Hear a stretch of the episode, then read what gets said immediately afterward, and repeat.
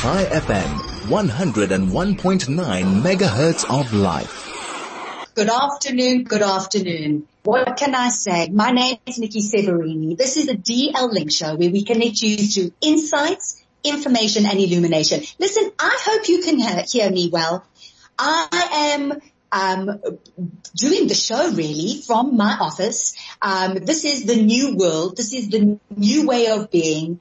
We are adapting um, to the, the, and responding to this pandemic, this global shift and global change. And um, and so we're doing it here on Chai FM as well. So I just want to actually start off by thanking everyone at Chai FM, all the engineers, everyone who's made it possible. And I really hope um, that the line is clear and that you can hear me um, well. We've got such a fantastic show lined up for you.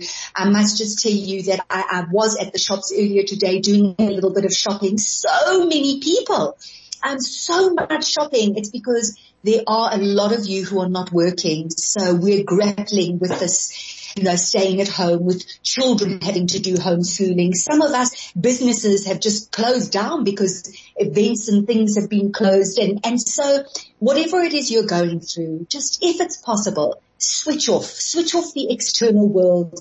Um, I'm going to be talking to Professor Bernardo Rapoport in a moment about incredible immuno-oncology and then Nikki Robertson um, from Reinvent Health um, is going to be talking about nutrition and when you are ill and what you should be eating. And we're going to be focusing on cancer, but certainly focusing on uh, this world in which we live with this this virus, you know, what, what do we eat to boost our immune system? What should we be avoiding? So it's really going to be a fantastic show. Um, and I'm looking so forward to spending this next hour with you. And every time you hit a panic and every time you think, oh my goodness, this is so difficult. I'm finding this so hard. I just want to remind you that Charles Darwin said, it's not the strongest of the species that survives, nor the most intelligent it is the one that is most adaptable to change. I've got to tell you, I think we as human beings are incredibly adaptable. Think of one week ago, where we were, where our minds were, where our, lives were, and think of where we are today and it takes time, but I think it's commendable. Really, I, I'm, I'm, I, I'm overwhelmed by everybody's response. So we are going to break in a moment, but I would first like to introduce our first guest. He has been waiting on the line, Professor Bernardo Rapoport. Um, he is a specialist physician and medical oncologist, and he is the medical oncologist in charge at the Rosebank Medical Oncology Center. Professor, good afternoon. And How thank you? you? so much for joining us. How are you? It's a pleasure being in discussing stuff on immuno-oncology in your show, you know. And, and you know, I mean, we, we're going to go into immuno-oncology and, and I suppose we've got to start off by saying with this, this coronavirus, with the scare, with um, you know, wanting to keep people whose immune systems are compromised. I'm sure that you, with people who are going through different types of cancer treatments within the oncology center, you also have to be very careful with this coronavirus, Professor. It's uh, we have taken measurements here at the um, at our uh, clinic, at our rooms, you know, de- de- definitely because patients with cancer, they already, when you have a diagnosis of cancer, you have a compromised or immunocompromised uh, immune system. In other words, it's not reacting like it should. And when you're going for chemotherapy treatments, radiation, or any one of the other treatments, it might compromise the immune system further. So I think it's very important mm-hmm. we have a, a specific measurements here that we're restricting the number of people coming to the unit, number one. Number two, uh, on patients that are on follow-ups uh, that they have to come in like once every six months or once a year, we're rolling it forward so that we minimize the amount of people coming to the rooms and also the family members that are coming here, they, they, have to wait out, outside. They cannot come to the facility per se. And in addition to that, we put strict rules for the staff, myself, the other oncologists here, and also the patients on sanitation you have to wash your hands at least a, a million times a day. I'm exaggerating, mm-hmm. but it's true as much as you can. And then uh, to sanitize when you come to the facility. and uh, to be very, very careful uh, and to be careful with everything, you know, so that uh, you don't get exposed to the virus. In my opinion, all these treatments that are recommended haven't been proven. Uh, the best thing is the prevention of the coronavirus. Uh, the treatments, uh, I know the Israelis uh, testing a vaccine that was uh, before tested for for avian or for chicken coronavirus that is very similar but uh, the vaccine is not around yet, and the other drugs that work on HIV and works on other coronaviruses and that is no data at the moment that is of any value. So therefore, prevention of this disease is the most important measurement that anyone can do. We also heard the recommendations done by our mm-hmm. president. Uh, I think it was on Sunday afternoon at uh, 7 o'clock. Mm-hmm. And uh, it was very, very clear that people should be very careful and should obey all the rules. Yeah, I think, I mean, you've just said it, you know, we hear prevention is better than cure at this stage and no we've all got to be responsible. No, there's no cure. Prevention is what it's all about. So we've got to be responsible. We've got to be conscious of others and of ourselves. Um, and I think that's a great message, Professor. Thank you so much. We're going to take a quick break, Professor. After the break, um, we're going to look at this immuno-oncology and talk about it and, and if you can explain what it is. So please, please stay with us. We'll be right back. Chai FM, your station of choice since 2008. Well, welcome back to the DL Link Show where we connect you through insights, information and illumination. Of course, today's show is with a difference and that's what Chai FM is doing. Our station manager, our CEO, Kathy Kaler, made the call. People aren't coming into the studio, so we're all broadcasting via Skype uh, from our offices, from our homes, and this is called adaptive behavior. And I love that we're all adapting the way we should. I have Professor Bernardo Rapoport on the line. Um, he is the medical oncologist in charge at the Rosebank Medical Oncology Center. Um, Professor Rapoport, immuno-oncology how is this different to chemotherapy, radiation? Please expand. What is it all about? Okay, the traditional treatments for cancer in addition to surgery included uh, uh, targeted therapies, chemotherapy, radiation treatment, uh, and those treatments, they are designed to kill the cancer cell. The radiation therapy and the chemotherapy are basically designed to kill the cancer cell. Now you introduce or either radiation or chemicals that will interfere with the cell uh, metabolism and with the, uh, the, the, cell machinery and will kill the cancer cell. When we're talking about immunotherapy, uh, is uh, immune treatments that manipulate the immune system, invigorate the immune system, the T cells, and they will attack the cancer and they will kill the cancer by boosting our immune system. That's exactly how it works. Hmm. So, so this is very interesting because it's telling us that our immune system, and I know that it's not for all cancers and perhaps you'll expand on that, but what it's telling us is that our immune system is capable of fighting cancer. Is, is that, is that what you're saying?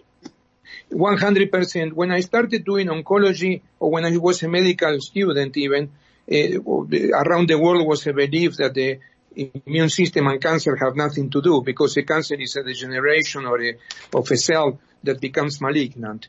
Now it is very clear that the, uh, those malignant cells, uh, what they do is that they evade the immune system by pushing up the some. Um, in other words, when you have a like a, an immune response, let's say that you get infected with a even corona with a tuberculosis or like a sore throat or one of those infections, the immune system gets activated and fights the, the, the, infection, and then you have a attenuation of the immune response because otherwise you can't have the immune response forever and ever. That's not how it works because it might damage the normal tissues also. Like happen with, if you have, a, for example, overactivation of the immune system, you get uh, what we call autoimmune diseases, that the immune system attacks your own body.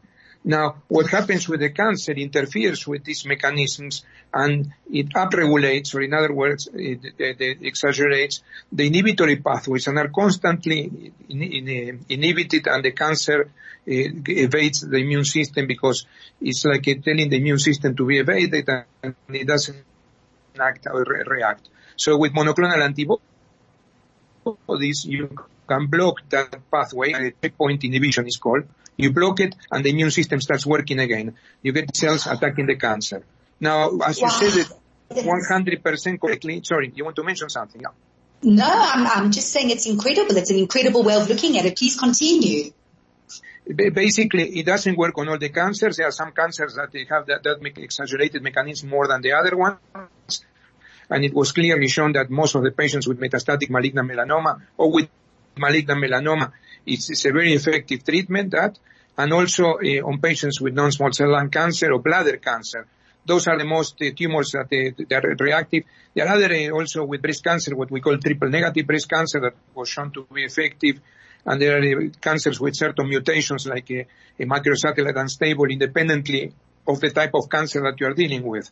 But one of the things that is very clear is that it doesn't work for all the cancers and it doesn't work on all the cancers of that type.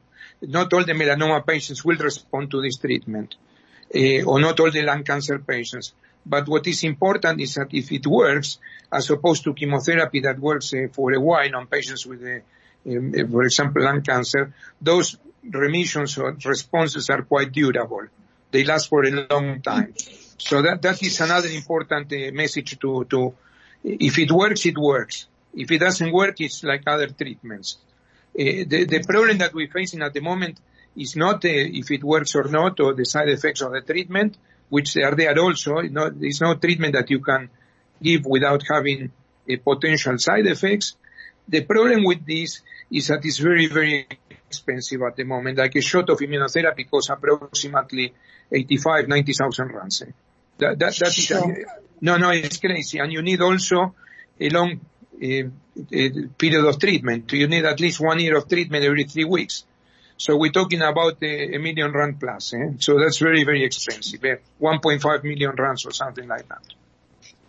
Sure. So Professor Rapoport, I'm going to use, I'm going to use layman's terms here. Yes. So my, so my understanding is that there's, there's something in cancer that, that prohibits the immune system from fighting against it. So you have these, you have something that turns that around, it blocks it, and now the immune system can fight this cancer, which in my interpretation of that is you are using the body's intelligence, the, the, the way the body is made to fight this, this cancer, this, this, this disease that it has. Um, the, the, well, the, you, that it doesn't work on all cancers. You can consider the immune system, especially the lymphocytes, has been like soldiers so what you do is you mm-hmm. reinvigorate the soldiers to attack the cancer, yeah. Okay. As opposed to introducing foreign substances that uh, will kill the cancer. This one you use the own body to uh, fight the cancer again. In other words, the, the, the lymphocytes are blocked from acting uh, from the effects of the, it's very complicated, but it's the truth. The cancer has uh, effects on the immune system that blocks from working and what happens in the end is that the, the cancer uh, gets uh, mm-hmm. again attacked by the lymphocytes because it gets reinvigorated. So professor, highly, highly costly. It's cost prohibitive for most people. I'm not sure in terms of medical aids whether they cover it or not is it so costly because it's still in its infancy stage or is it maybe it's not if it's in, its infancy stage? I, I, suppose what I'm trying to ask is, do you think that years down the line it'll be more widely spread and therefore more cost effective and maybe even more effective? I think you're 100% right because when every, every new, day, like with computers and with technology and with cell phones and with the medicines also, those drugs, uh, when they, they come, they, they, they have, we have to pay the price of innovation and they are patented and all that. The, what happens after is that when the patents expire and everything, uh, those drugs are more produced in a bigger quantity and the prices go down and it's competition between the different uh, companies producing the same product. What, what, I, what I think will happen here is that basically uh, what will what will happen is that there are also different immunotherapies that do the same job. So I've foreseen in four or five years or even less that there will be less uh, of the basically will be uh, less expensive because it will be more competition for the same type of patient. Yeah. Hmm. Uh, uh, and Professor Rapoport, for, for our guests who are listening right now, um, you've said that it only uh, works with certain cancers. As someone who has been diagnosed, you spoke about melanoma, you spoke about a type of a breast cancer. Um, how how do they approach um, their oncologist and ask whether um, immuno-oncology would work with mm. the with the cancer that they have? One thing that you could do theoretically is to say, well, look, we're dealing with this, uh, you know, this cancer. That, that's it. Is it a place here for immunotherapy?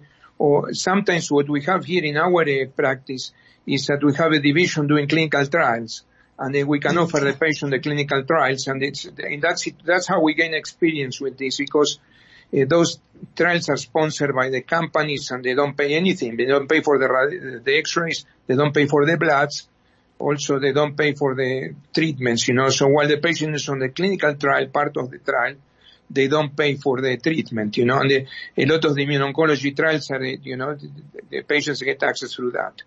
Uh, we done in the mm-hmm. past studies on melanoma, on lung cancer, on a bladder cancer, on esophageal cancer, on a number of things like that. Yeah.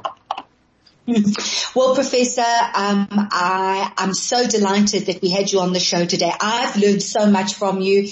Um, I'm, I'm, certainly very encouraged hearing what you have to say about immuni, immuno-oncology.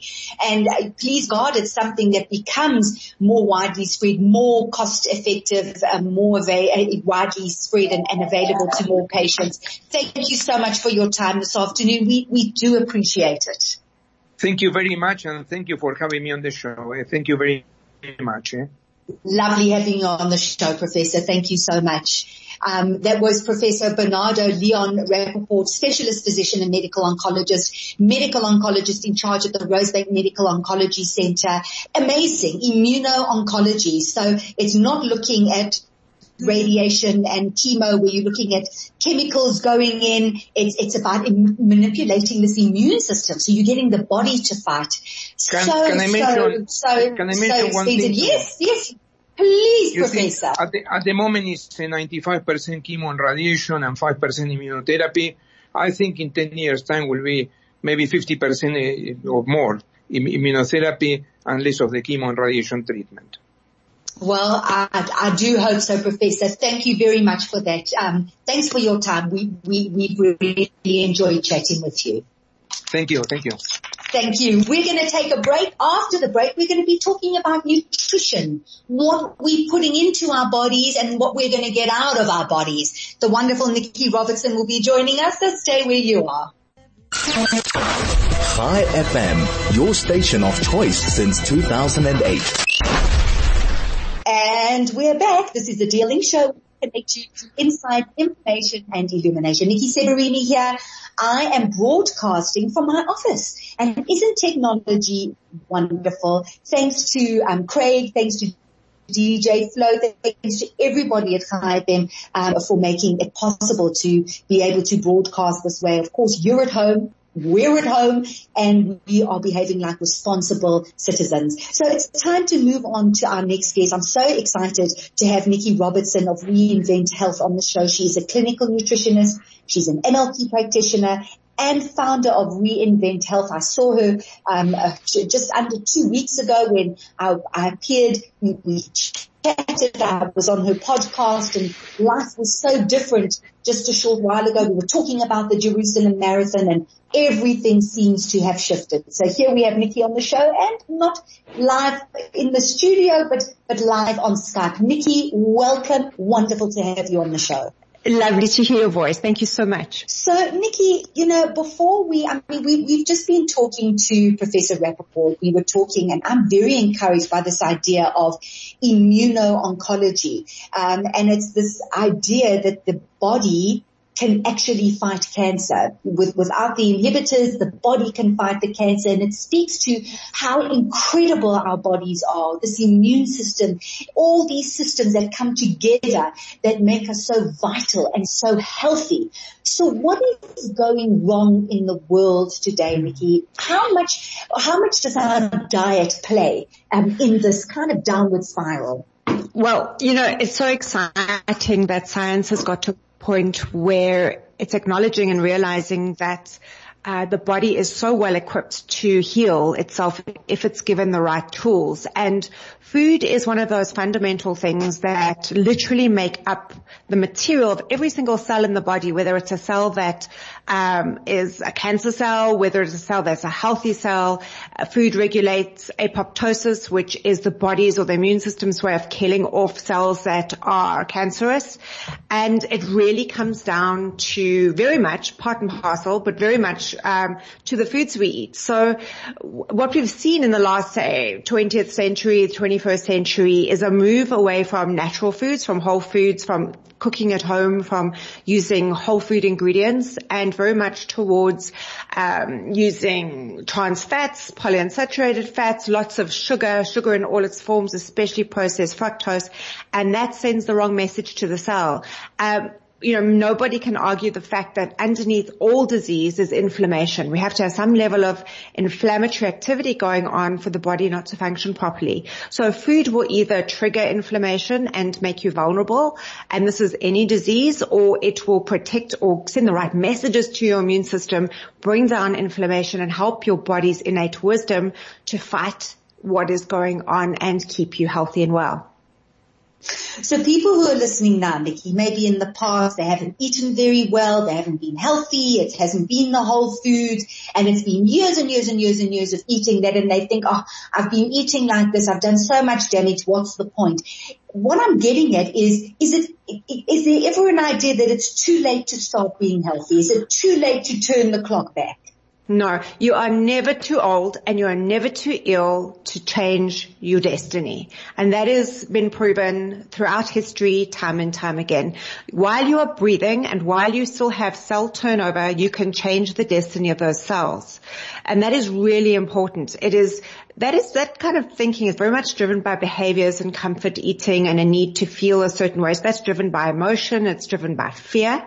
Uh, but just know that if your health is important enough to you, to you, the decision you make from this moment forward is going to change your health destiny. It is totally and utterly within your hands and within your control.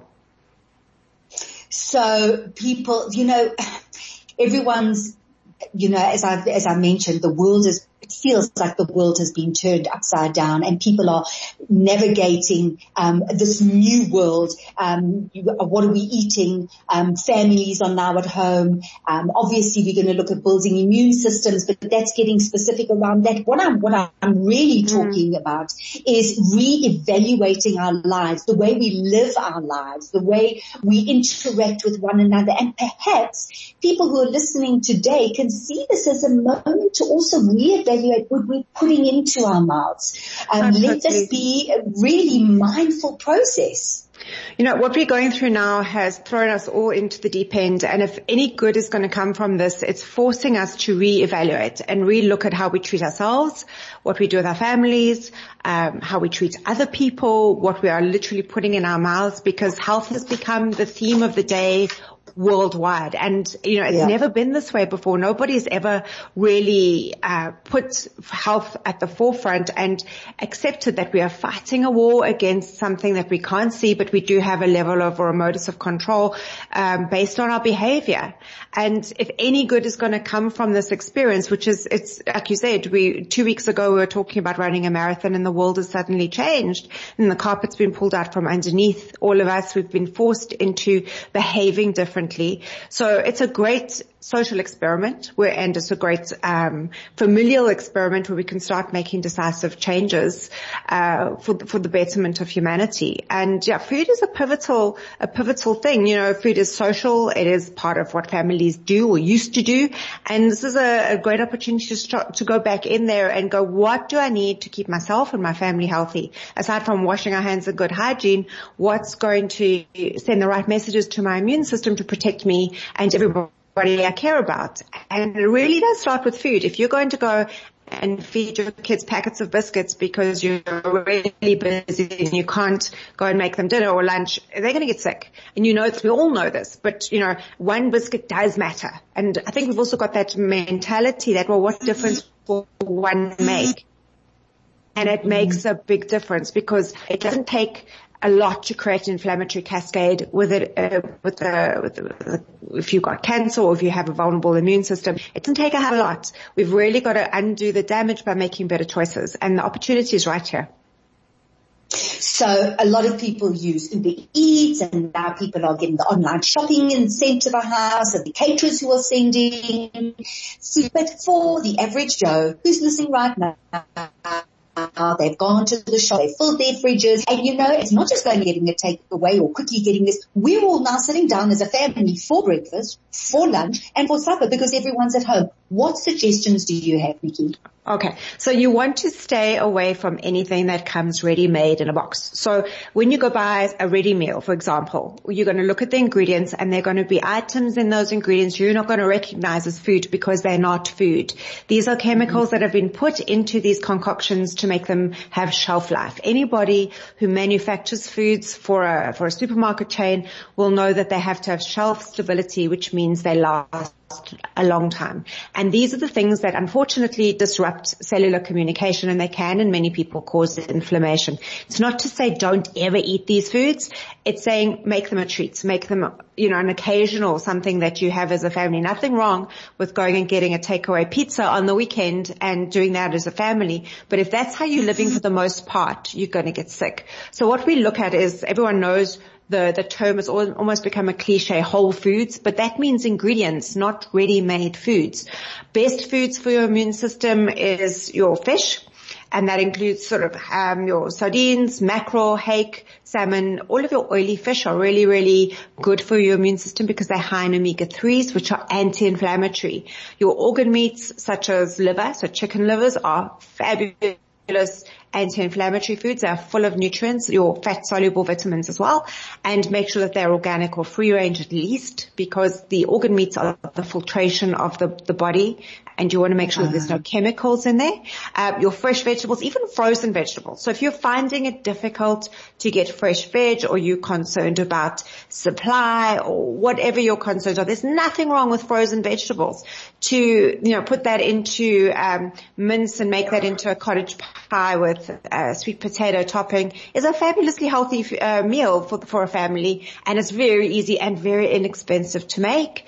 Your herbs and spices are anti-inflammatory, really good health benefits. So if you start experimenting and just thinking a little bit about buying ingredients, not buying end product foods, you're going to feel better. You're going to be more resilient. You're going to digest better.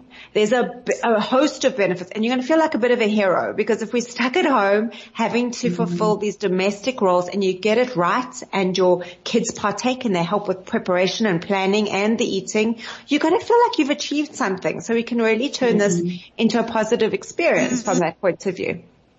Yeah, we absolutely, absolutely can.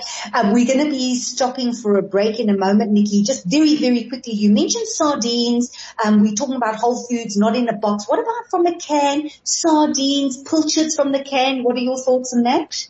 So I personally have no problem with anything that's tinned. Most companies that uh, provide tinned foods have taken the BPA or the plastic lining and out of their, their, their tinned food items. There are companies that still do that, but in, like for example, in South Africa, to find fresh fish, if it's not frozen fish, is very expensive. You're still going to get incredible nutritional benefit out of having tinned fish um, two or three times a week, and it's inexpensive as well. So there's nothing wrong with incorporating that into your meal plan for a week that includes other fresh foods as well. Okay. And tuna, people talk about a high, is it the lead content or whatever? Your thoughts mercury. on tuna? Um, so, mercury, yes. Yes, so you, you've got um, what you find pole caught tuna, which is tuna literally caught with a fishing fishing line, um, which is a smaller fish. So the bigger the animal, the more accumulative mercury you'll find accumulating in that animal. So your small fish, your sardines and herring, mackerel have got much smaller parts uh, of, of uh, pollution. So everything is polluted nowadays. Everything that you find in the ocean has got some kind of accumulative pollution. It's almost impossible not to find that, which is horrific. But the smaller the fish, the less likely you're going to tip the scales in terms of toxic levels of mercury. Uh, pole caught tuna is a smaller animal than say um, a, a net caught tuna, which is large So anything that is eh, your salmon, your wild caught salmon is also pretty much free of, of uh, heavy metals, but nothing's guaranteed nowadays. So your oceans are incredibly polluted. Thanks, Nikki. A quick break. We'll be right back. Chai FM, your station of choice since 2008. Thank you for staying with us. This is the DL Link Show where we connect you to insights, information, and illumination. I have Nikki Robertson on the line. Nikki is a clinical nutritionist She's an NLP practitioner and founder of Reinvent Health. We're talking about health. We're talking about wellness. We're talking about using food so that our bodies can heal themselves and just living a life of vitality and energy, a good life. Um, Nikki, we were talking about whole foods. You were talking about um, the different types of fishes. You, frozen veggies are an option and also herbs and spices. Um, so those are some lovely tips and I, we, we really appreciate those. Let's, I'd like to talk about gut health. You know, everyone's talking about gut health. People are talking about compromised immune systems and that there is a link between the immune system and the gut. Perhaps you can just explain and we can look at how to improve the gut health. Yes, you know, the gut is our first line of defense to the outside world. Um, you know, it's, it's a tube that goes from north to south and it literally takes in our food from the outside world into the body, distributes it into our cells. So if there is a compromise in part of the digestive system from your from your food, uh, you do exposure to carcinogens, to heavy metals, to pesticides is going to go straight through into the system and make uh, detoxification that much more difficult. So our choice of foods, you know, I've, ne- I've very seldom come across anybody nowadays who doesn't have some kind of gut dysbiosis. So whether they are bloated or they have tummy issues or they have indigestion, heartburn, there's almost always somebody who's got some kind of gut problem, whether it's Crohn's disease, you name it. And this is very much linked to our choices of food, whether or not our, our systems can break down. So if there's enough acidity in the stomach to break down and get rid of bacteria. And very often, most of us don't have enough acid in the stomach. We're busy uh, swallowing uh, all sorts of PPI, proton pump inhibitors, so things that remove um, acidity at the, min- the minute we get heartburn, thinking that that's the problem. And what it's doing in many, many cases is lowering our stomach acid to the point where we cannot even break down what we're eating. We even see very low iron levels in many people who can't break down and assimilate the foods they're eating. So getting your gut health right is tricky because it's different for everybody. Not all probiotics work and not for everybody. There are thousands of probiotics available. A lot of them are innate, so they're in, uh, inert, they don't work. And what may work for one person doesn't work for the next person or can cause a problem for the next person. So gut health is super personalized and to just say, well, this is a fabulous, you know, kimchi or you know, fermented whatever may cause more of a problem for some people than it does heal in other people. So finding exactly what's wrong with your gut, uh, whether it is the beginning, the, the, the, the digestive process or what's going on with the bacterial balance later on is key to getting this right. And almost always when we take out inflammatory foods, and that is not just um, gluten, for example. Everyone takes out gluten, and for a lot of people, this is not an issue. Um, other people just remove dairy, and for some people, that's not an issue either. It's finding out what is your trigger, and very often there's a stress connection. So when you're stressed and anxious, the gut is the first thing to throw it all up, literally, and go haywire. And we feel terrible because it starves you of energy, it starves your brain of of nutrition. So it is a very personalized subject.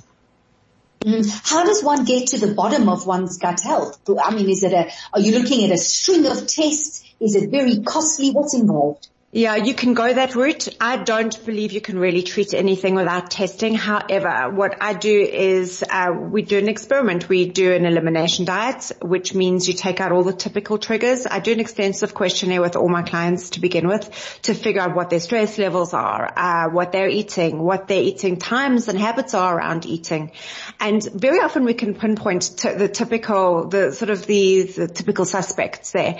And very often it's a case of just removing the obvious and resetting the system. If that doesn't work and we've given it a good bash and put the foods in that typically heal and support the gut, then I think it is really important to go and test and see what's going on. So we can test for specific microbes, for specific uh, fungi, bacterial overgrowth, and then you can get a quite a particular prescription to say we've got to starve this situation because there may be a fungal overgrowth and we've got to feed this part of the situation because you're needing to um, enhance the, the acid levels in the gut.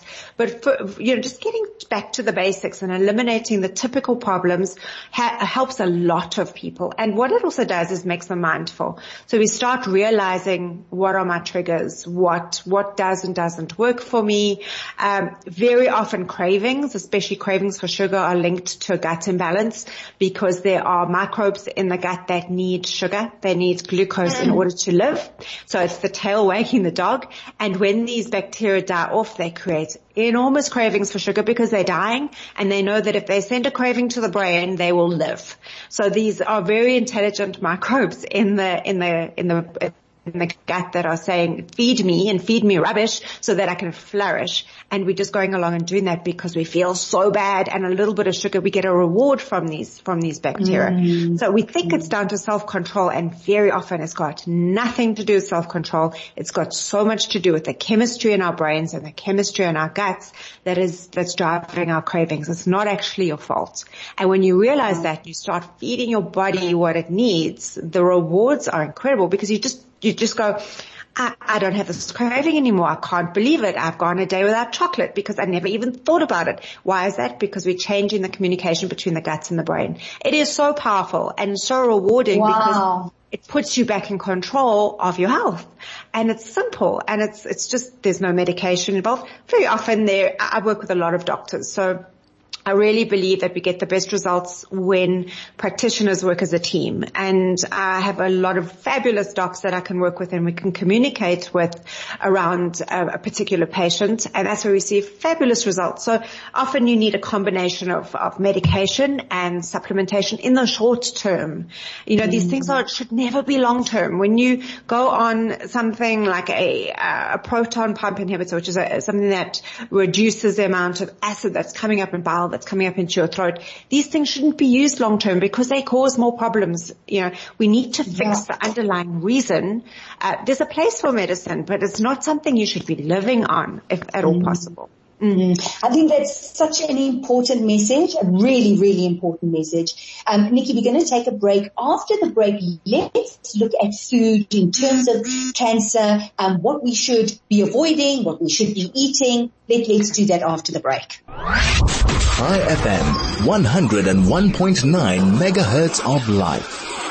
Good afternoon and welcome back. I have Nikki Robertson on the line, clinical nutritionist, NLP practitioner and founder of Reinvent Health. And Nikki says, you are what you eat. Such a fascinating conversation about our current situation, being at home, re-looking at the way we're eating, um, using meal time as a time to um, have wonderful conversations and preparation of meals as, as a family, going back to whole foods. Nikki's been talking about gut health and uh, how when you look at your gut health, you can turn cravings around the message between the brain and the stomach. And um, of course now moving towards the right and wrong food for cancer, which is very, very important, Nikki. And we get so many different messages. What would you say in terms of the right to wrong food when it comes to cancer?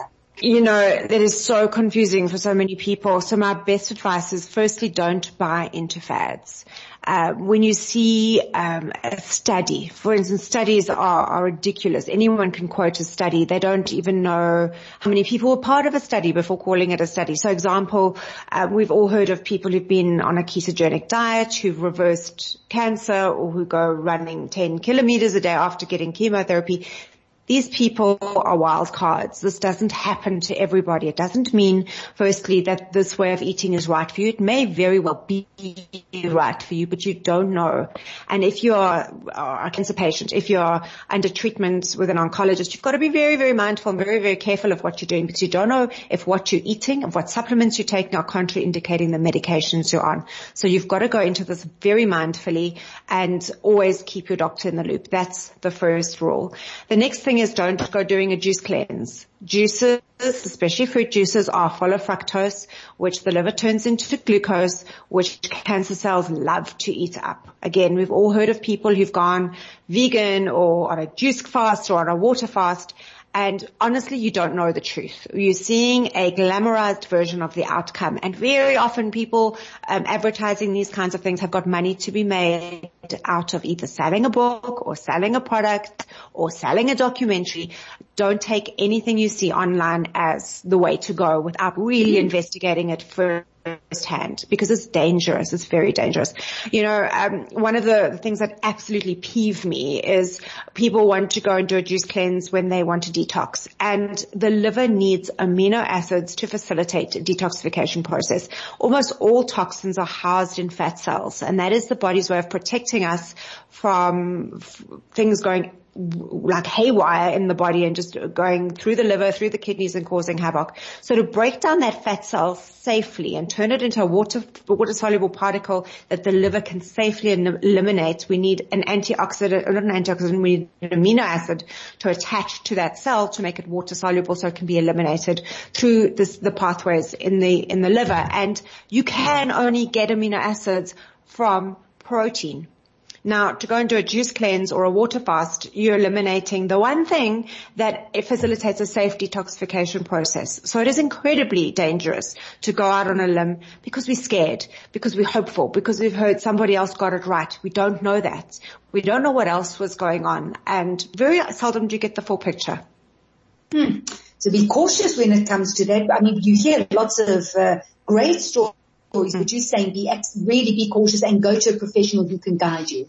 Absolutely. And somebody who can communicate with your doctor and you can again do this as a team and you don't want to go take things that are going to make, cause a problem with your chemotherapy. Chemotherapy mm. drugs are immune suppressants very often, not always, but very often. And then you go and grab things that enhance your, uh, your immune system to a point where it starts fighting with your chemotherapy. That's counterintuitive. You know, yeah. we've got to really, it's, it's good to go whole food. It's good to go as natural as possible, but you've also got to understand the implications of how these things cross interrelate. Then we've got our genetics and our, our clearance pathways, which are very specific to individuals. We've got clearance pathways for medication. We've got clearance pathways for supplementation. Supplements are, can be very dangerous in the wrong dose, in the wrong hands. Mm. So be very mindful because you can do yourself a great disservice by not knowing what you're doing. Mm, thanks for that, Nikki. Listen, we've got a minute. For those who are listening right now, we want to boost our immune system. Have you got any tips? Yes. My favorite supplement for immune uh, support is zinc. Um, I don't recommend products yeah, haphazardly. I'll only recommend them if I've test driven them myself. And for me, uh, high, uh, good quality zinc, selenium, vitamin A combination personally has, I've, I've, never seen such incredible results. So that is just a natural, the natural supplements that help your immune system not overstimulate or overcompensate, but just naturally deal with anything excessive. The other thing is sleep. So you can be taking all the, the most sophisticated immune boosters in the world. Unless you're getting enough rest, you can forget about it. Your immune system's going to be compromised. And Nikki, your amazing podcast, if people want to listen to you, want to listen to you interviewing incredible people, tell us about that and how people can reach you. All right. So best way to, to reach me personally or to log into the podcast is via my website. That is reinventhealth.co.za and all the information is right there. Wonderful. So that's Reinvent Health. That's Nikki Robertson, clinical nutritionist, NLP practitioner and founder of Reinvent Health. Nikki, it has been such a pleasure. I've learned so much once again from you. Thank, thanks Thank for joining so us. Much. Thank you. It's always a joy, Nikki. Um, so there we have it, guys. We've given you so much information. Um, I hope that you took notes. And listen, if you didn't manage to catch everything, remember that every show is podcast. So from tomorrow, if you go to the Chai FM website and you go to podcasts, just click along to Thursday, go along to DL Link Life Links and the latest updated podcast will be there and you can get all the information speaking to Professor Rapoport and speaking to Nikki Robertson. Um, once again, technical guys, Craig, DJ Flo, thank you so much for making it possible. Thank you for tuning in. Take care. Look after yourself stay at home, stay away from others and enjoy this time. For me, Nikki Severini, until next week, mm. take care.